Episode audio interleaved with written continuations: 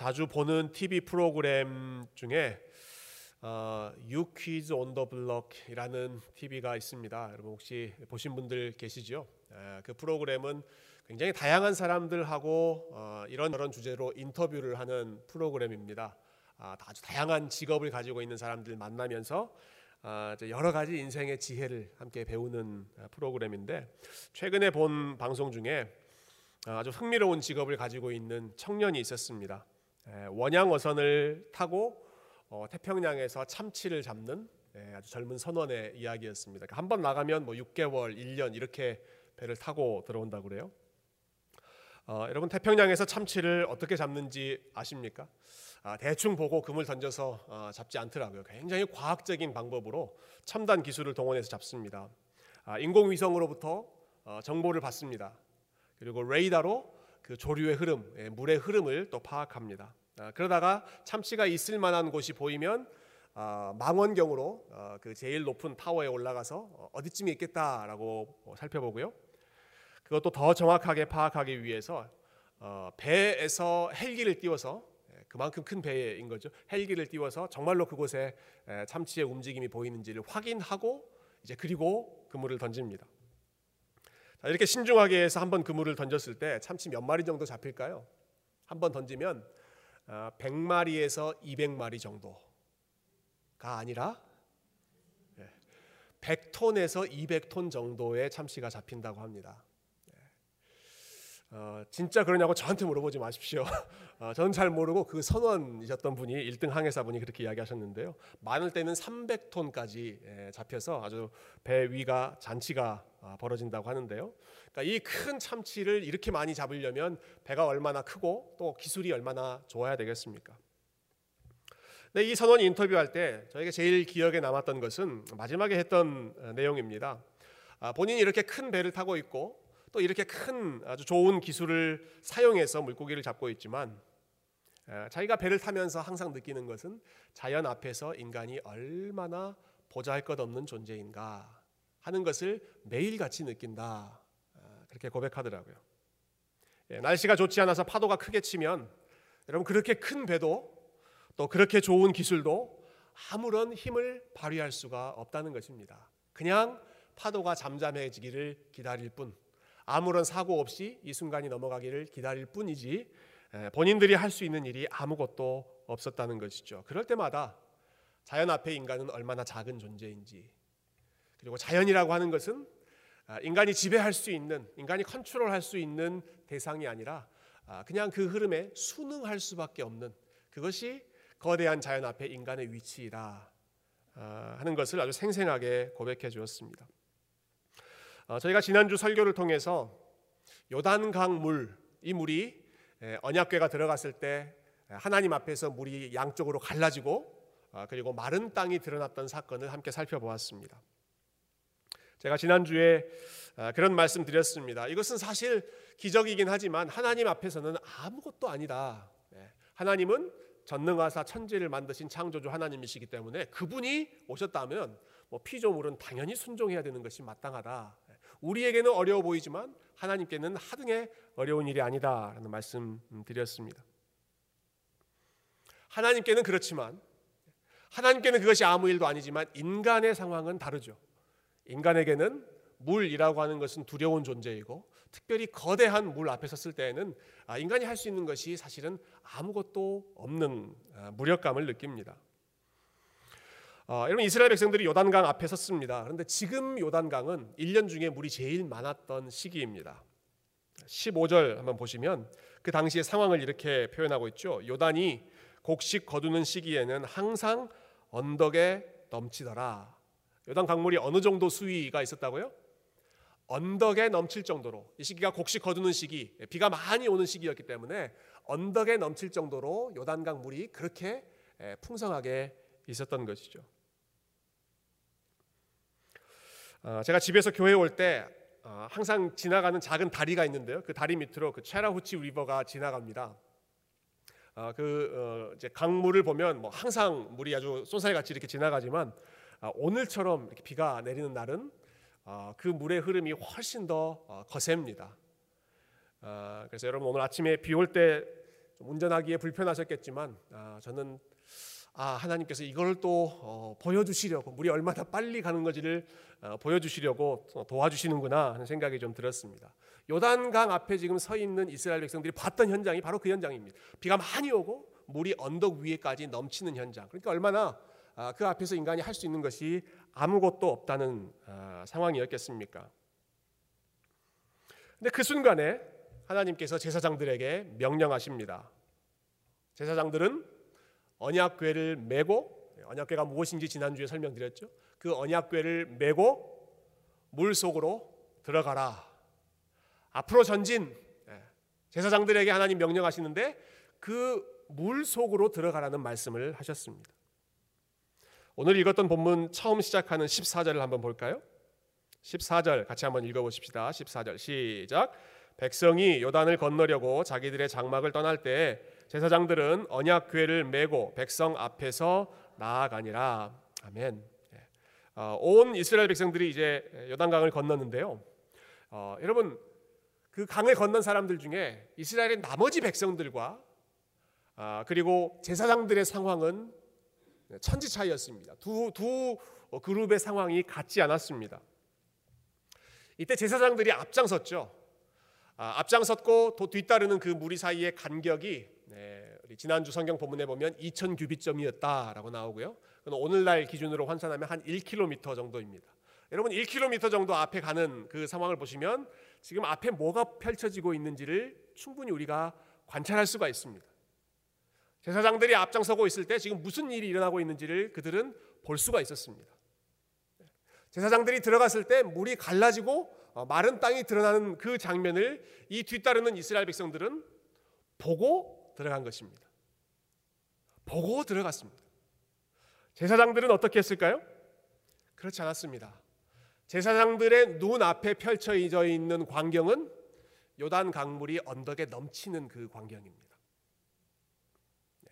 누가 먼저 앞에 들어가 있는 사람들이 없죠. 요단 강물이 강물이 너무 많아서 언덕에 넘치는 어, 그것밖에 그들 앞에는 보이지 않았지만 그런데 하나님께서 그들에게 들어가라 말씀하시니까 눈에는 도저히 들어갈 수 없는 상황인데도 그 말씀에 순종하여 아, 그 안으로 들어간 것입니다.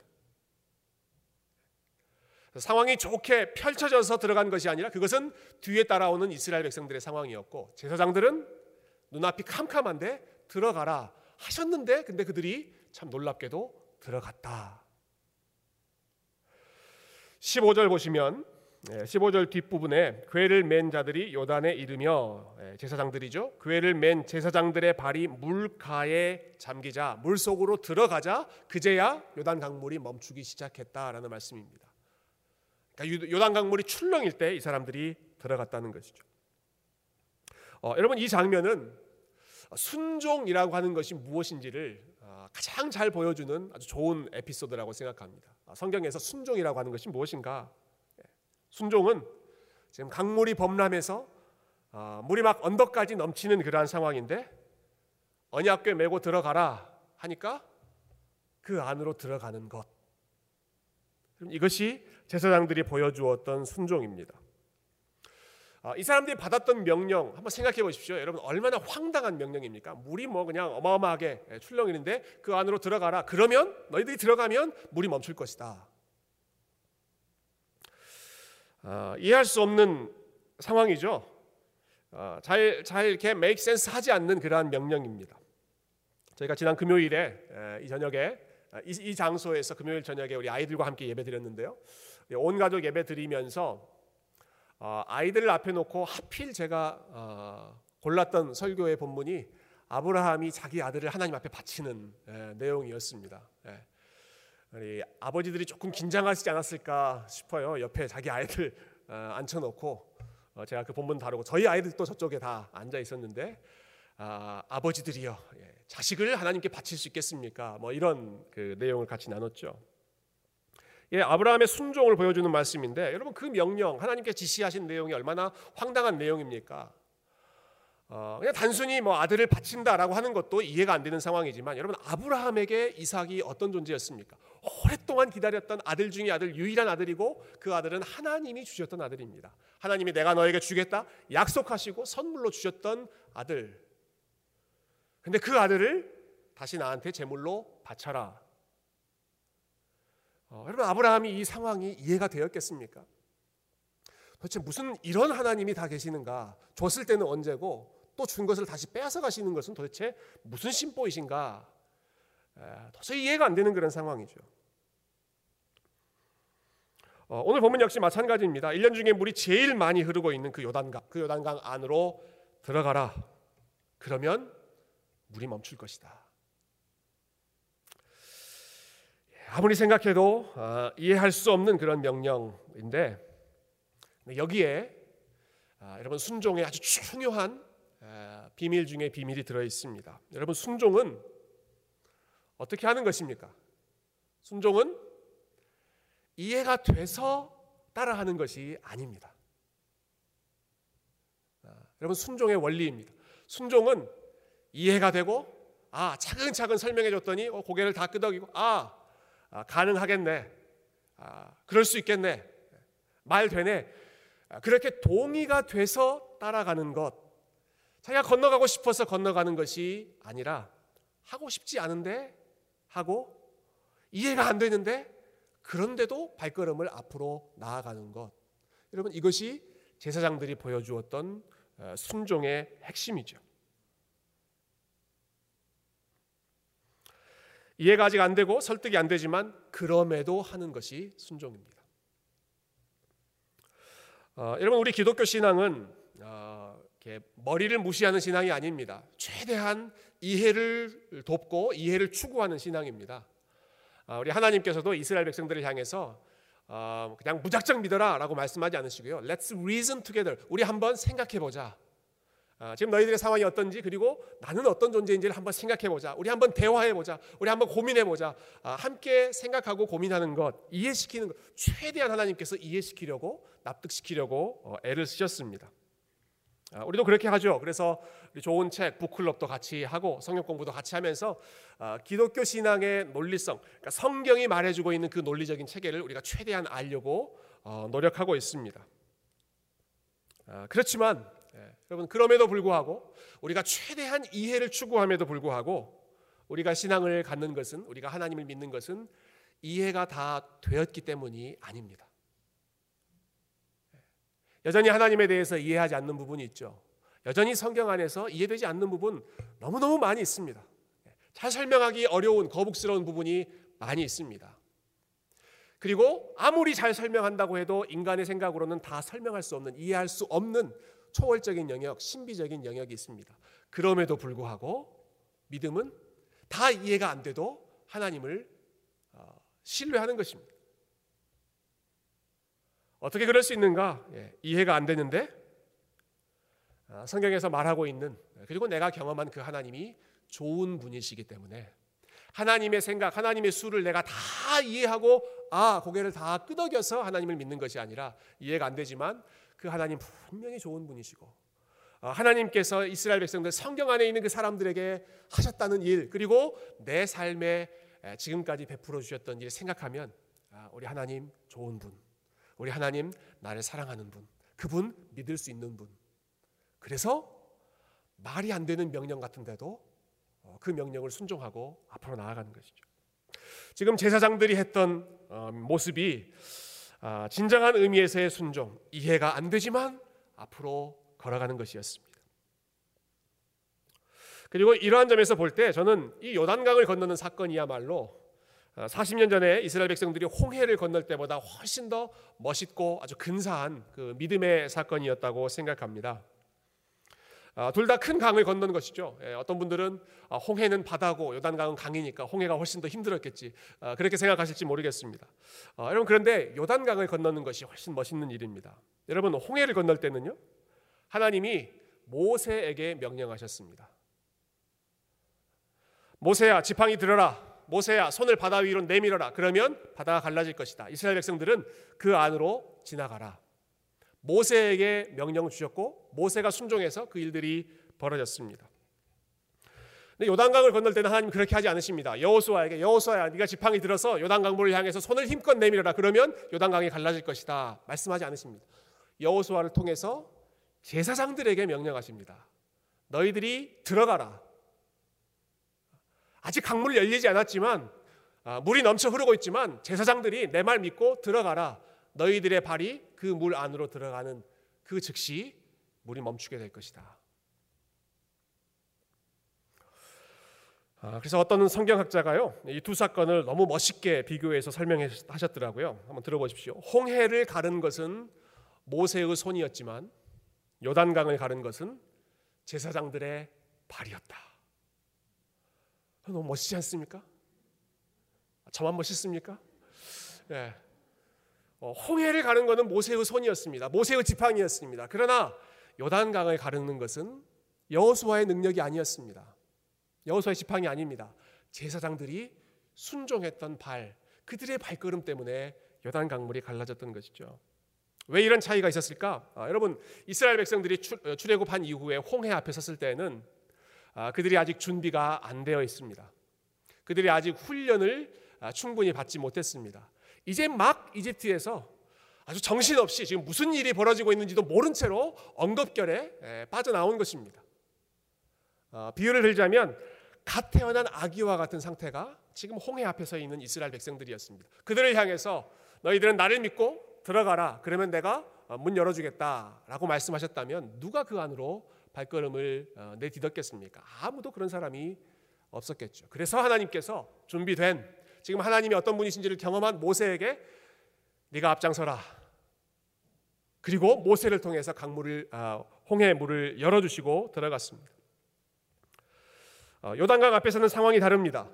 여러분 요단강 앞에서는 이스라엘 백성들이 40년 동안 훈련을 받았습니다. 광야에서 40년 동안 그들이 훈련 받았습니다. 거기서 무슨 훈련 받았는가? 훈련의 내용은 딱 한 가지입니다. 가라 하면 가고 서라 하면 서는. 네. 혹시 애완동물 있으면 그런 훈련 시키세요? 네. 일어서 앉아 네. 어, 뭐 라디오에서 그런 재밌는 이야기도 있더라고요. 어떤 어떤 주인이 키우던 그 애완견을 이제 미국 사람이 이제 입양을 해서 자기가 키우기 시작했는데 아무리 stand up, sit down 해도 말을 안 듣더래요. 그래서 얘는 왜 이렇게 불순종하는 어, 애완견인가 했더니 나중에 자기 Spanish 친구가 와서 스페인어로 일어서 하니까 일어서고 앉아 하니까 앉더라. 어, 그래서 얘도 처음에 배운 게 스페니시여서 어, 그 말이 훨씬 더 익숙하다라는 말을 들은 적이 있는데요. 여러분 이스라엘 백성들이 광야에서 40년 동안 이 훈련 받았습니다. 어떻게 받았습니까? 구름이 이동하는 대로 그들이 따라가는 것입니다.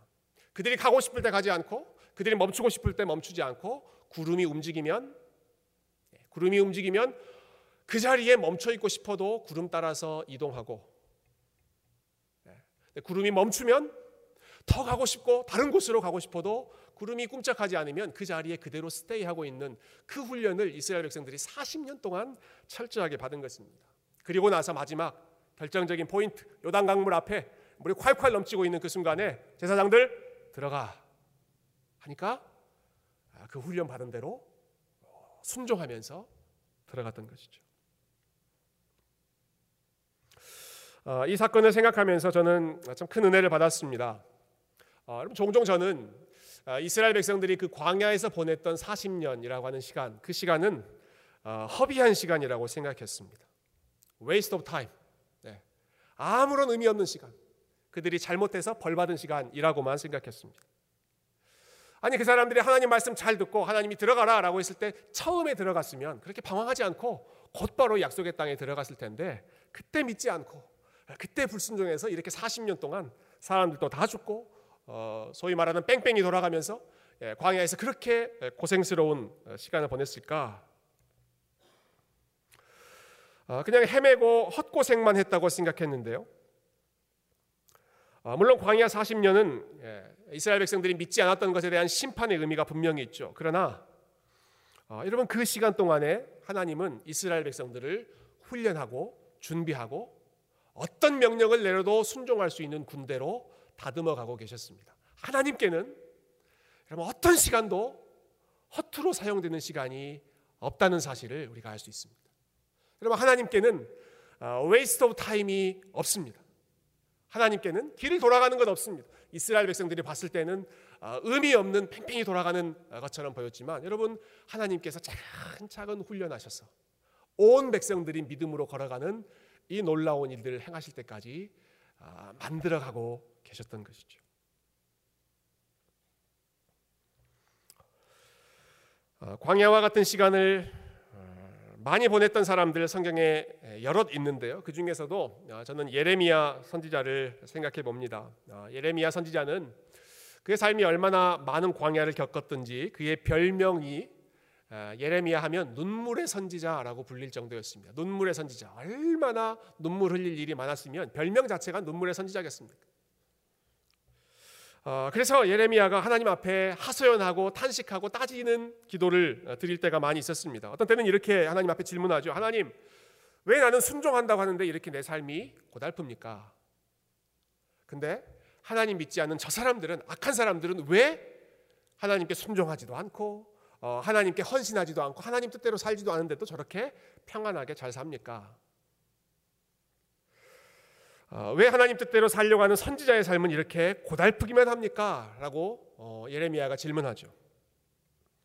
그때 하나님께서 예레미야에게 주신 대답을 우리 함께 살펴보면 좋겠습니다. 예레미야 12장 5절 말씀에서 하나님이 이렇게 대답하셨습니다. 우리 같이 한번 읽어볼까요? 시작.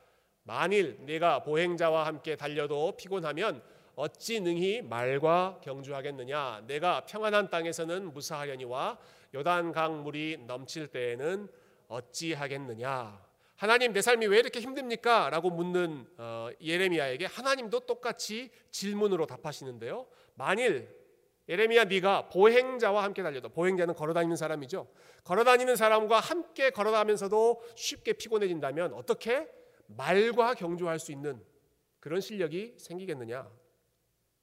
나는 네가 보행자와 걸어가는 수준이 아니라 힘찬 말과 함께 달릴 수 있는 그런 사람이 되었으면 좋겠다.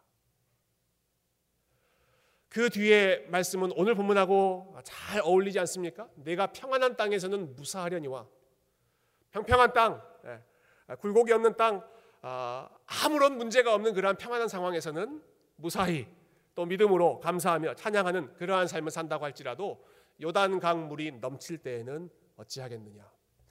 너 요단강 물이 넘칠 때에도 나를 믿고 걸어갈 수 있겠느냐? 나는 네가 이러한 믿음의 사람이 되기를 원한다. 여러분 하나님께서 예레미야를 연단하시고 그리고 예레미야의 삶의 광야의 시간을 허락하시고 이스라엘 백성들을 40년간 훈련시키셨던 것은 아무런 의미 없는 시간 낭비를 하시는 것이 아니었습니다. 하나님이 가장 아름다운 모습으로 말 한마디 하면 즉각 순종할 수 있는 그런 아, 하나님을 깊이 만나는 사람들로 하나님께서 만들어 가셨던 것이죠. 어, 여러분 하나님께 어떠한 시간도 허비되지 않는다는 사실을 어, 여러분 믿으시기를 소망합니다. 우리 하나님 보시기에 우리가 겪고 있는 모든 일, 모든 시간, 어, 그리고 심지어는 우리가 망쳐놓은 그러한 예, 우리의 실수로, 우리의 잘못으로 벌어진 그런 일들이라고 할지라도 그래서 많이 돌아가는 것처럼 보인다고 할지라도 여러분 그것을 통해서 하나님께서 이루어내는 선한 열매가 있습니다. 그것을 통해서 만들어가는 우리의 인격이 있습니다.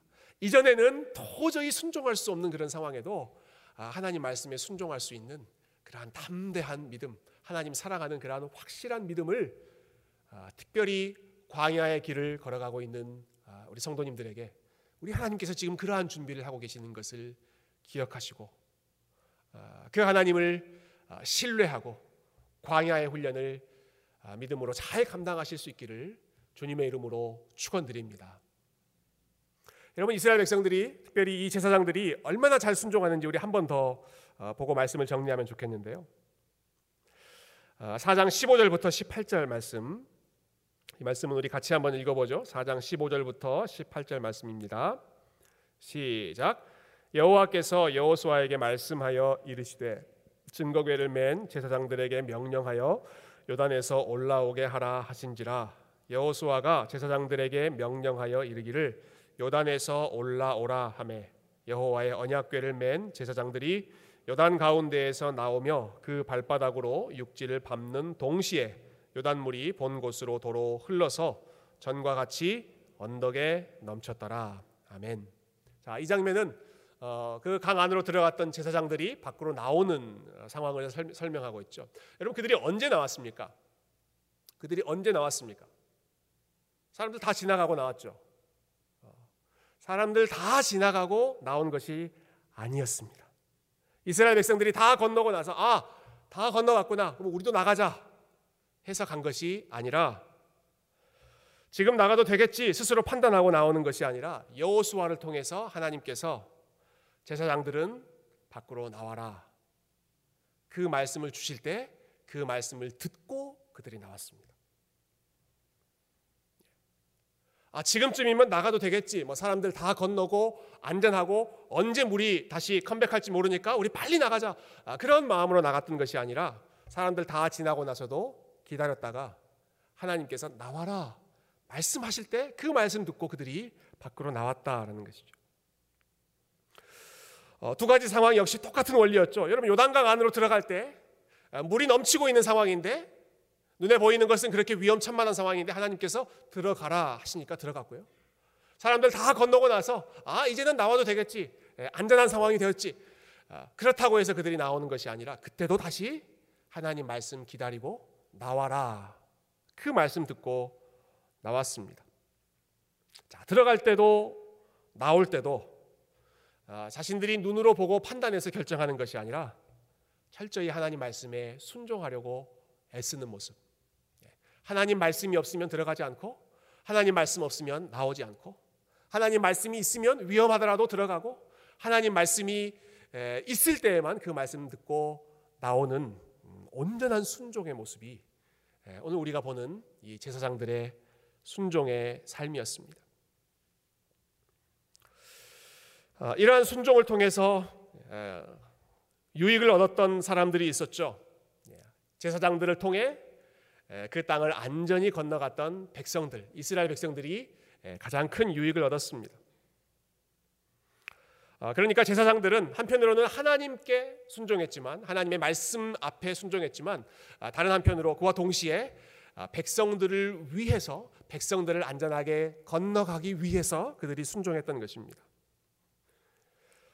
모든 백성들이 다 건너갈 수 있도록 돕기 위해서 제사장들이 했던 일은 제일 먼저 들어가고 그리고 제일 마지막에 나오는 것이었습니다.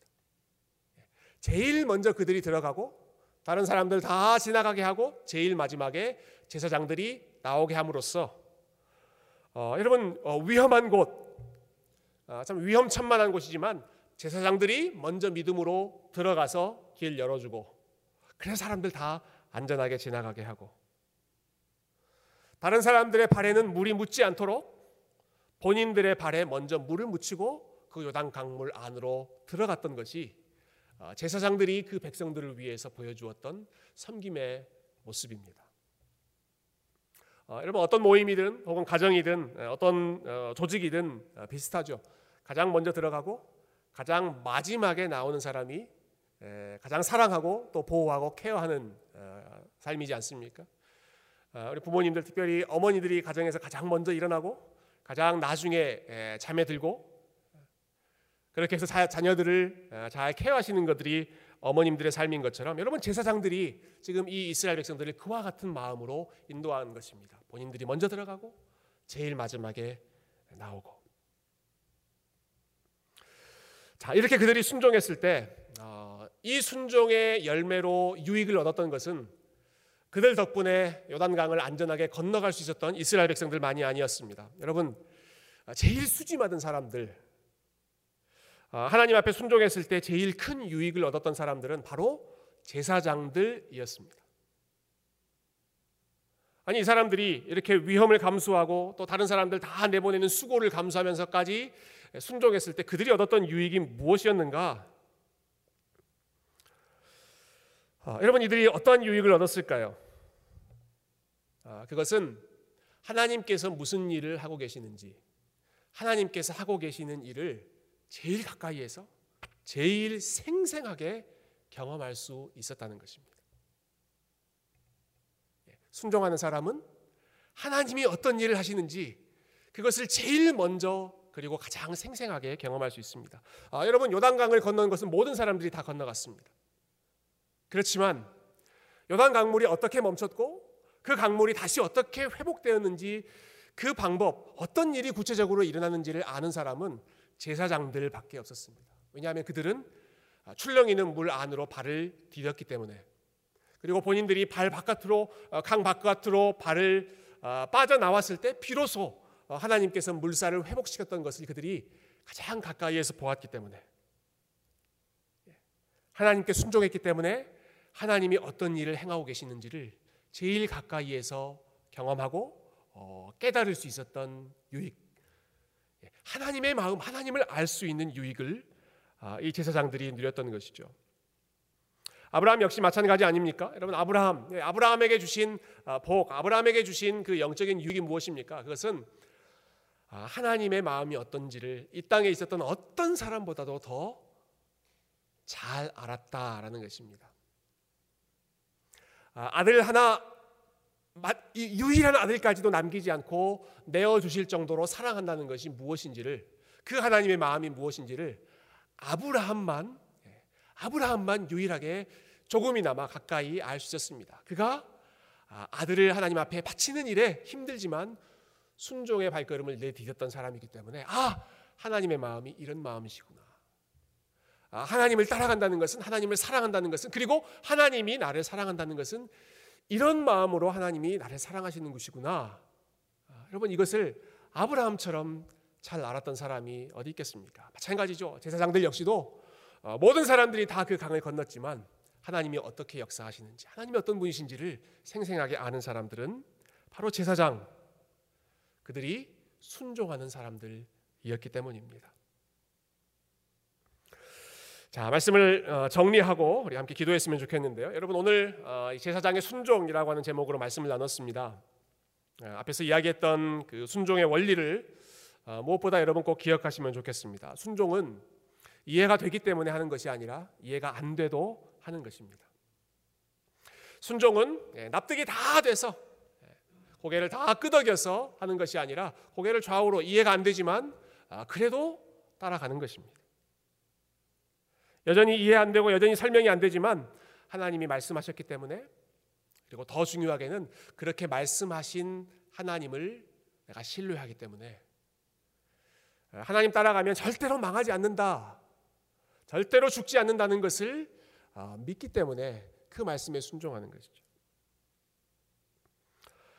아, 어떤 경우에는 우리의 기분이 예, 하나님이 기뻐하시는 일을 하고 싶지 않은 예, 지치고 힘들고 짜증나고 그래서 아, 별로 어, 하고 싶지 않은 그러한 때가 있습니다.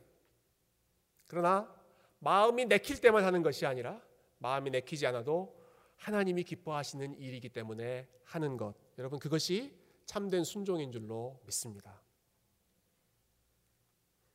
어떤 경우는 우리 주변에 있는 사람, 가까이에 있는 사람, 가족, 아, 뭐 남편, 아내, 부모, 자녀, 아, 형제 혹은 교회에서 함께 신앙생활하는 그러한 사람들의 모습이 아, 마음에 들지 않을 때 있죠.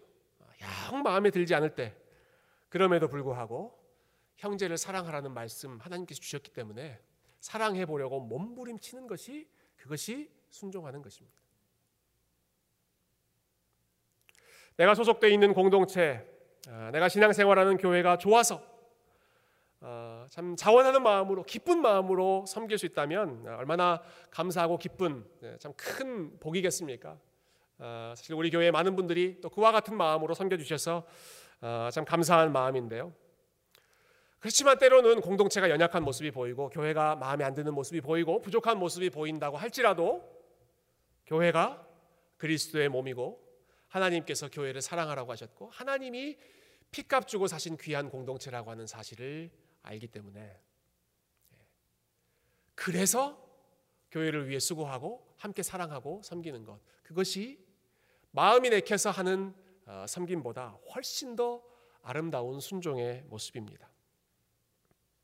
지금 내가 처해 있는 상황 광야와 같아서 어, 감사하는 마음, 찬양하는 마음 전혀 어, 마음 속에서 우러나오지 않음에도 불구하고 그러나 하나님께서 뭐라고 말씀하십니까? 항상 기뻐하라. 범사에 기도 범사에 감사하라. 쉬지 말고 기도하라. 이는 너희를 향한 그리스도 예수 안에서 너희를 향한 하나님의 뜻이니라 말씀하셨기 때문에 그 말씀 때문에 감사하고 말씀 때문에 찬양하고 말씀 때문에 따라가는 것이죠. 그리고 그 말씀 때문에 따라가다 보면 순종하다 보면 아, 처음에는 억지로 시작하지만 아, 그러나 하나님께서 그 순종하는 사람들의 삶에 이전에 생각하지도 못했던 큰 은혜와 아, 큰 기쁨을 하나님께서 부어 주실 줄로 믿습니다. 가장 큰 유익은 순종하셨던 예수님의 마음을 배우는 것이고 그분을 닮아가는 것입니다.